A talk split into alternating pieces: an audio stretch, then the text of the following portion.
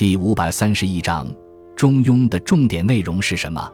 《中庸》原是《礼记》中的一篇，自宋代开始，将它从《礼记》中分离出来，独立成书。朱熹将其与《大学》《孟子》《论语》合编为四书。该书的作者不详，今传为孔子的孙子子思所作，但也有人认为是秦人所作。《中庸》一书是以《中庸》为思想核心，以“允直觉中”为基本原则，以孔子的“过犹不及”为重点内容，将中庸思想作为人类最高道德水准。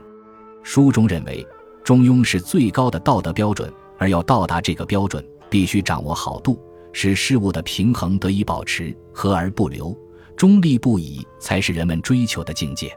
实际上，这种中庸思想的本质就是让人们顺应封建统治，以达到维护封建的等级秩序的目的。书中还提出了天人感应的思想，认为国家的兴亡都是有征兆的。另外，他还认为，道德修养和学习知识也要遵循中庸，提出了博学之、审问之、慎思之、明辨之、笃行之的方法。中庸对后世影响很大，为宋明理学的产生和发展提供了理论基础。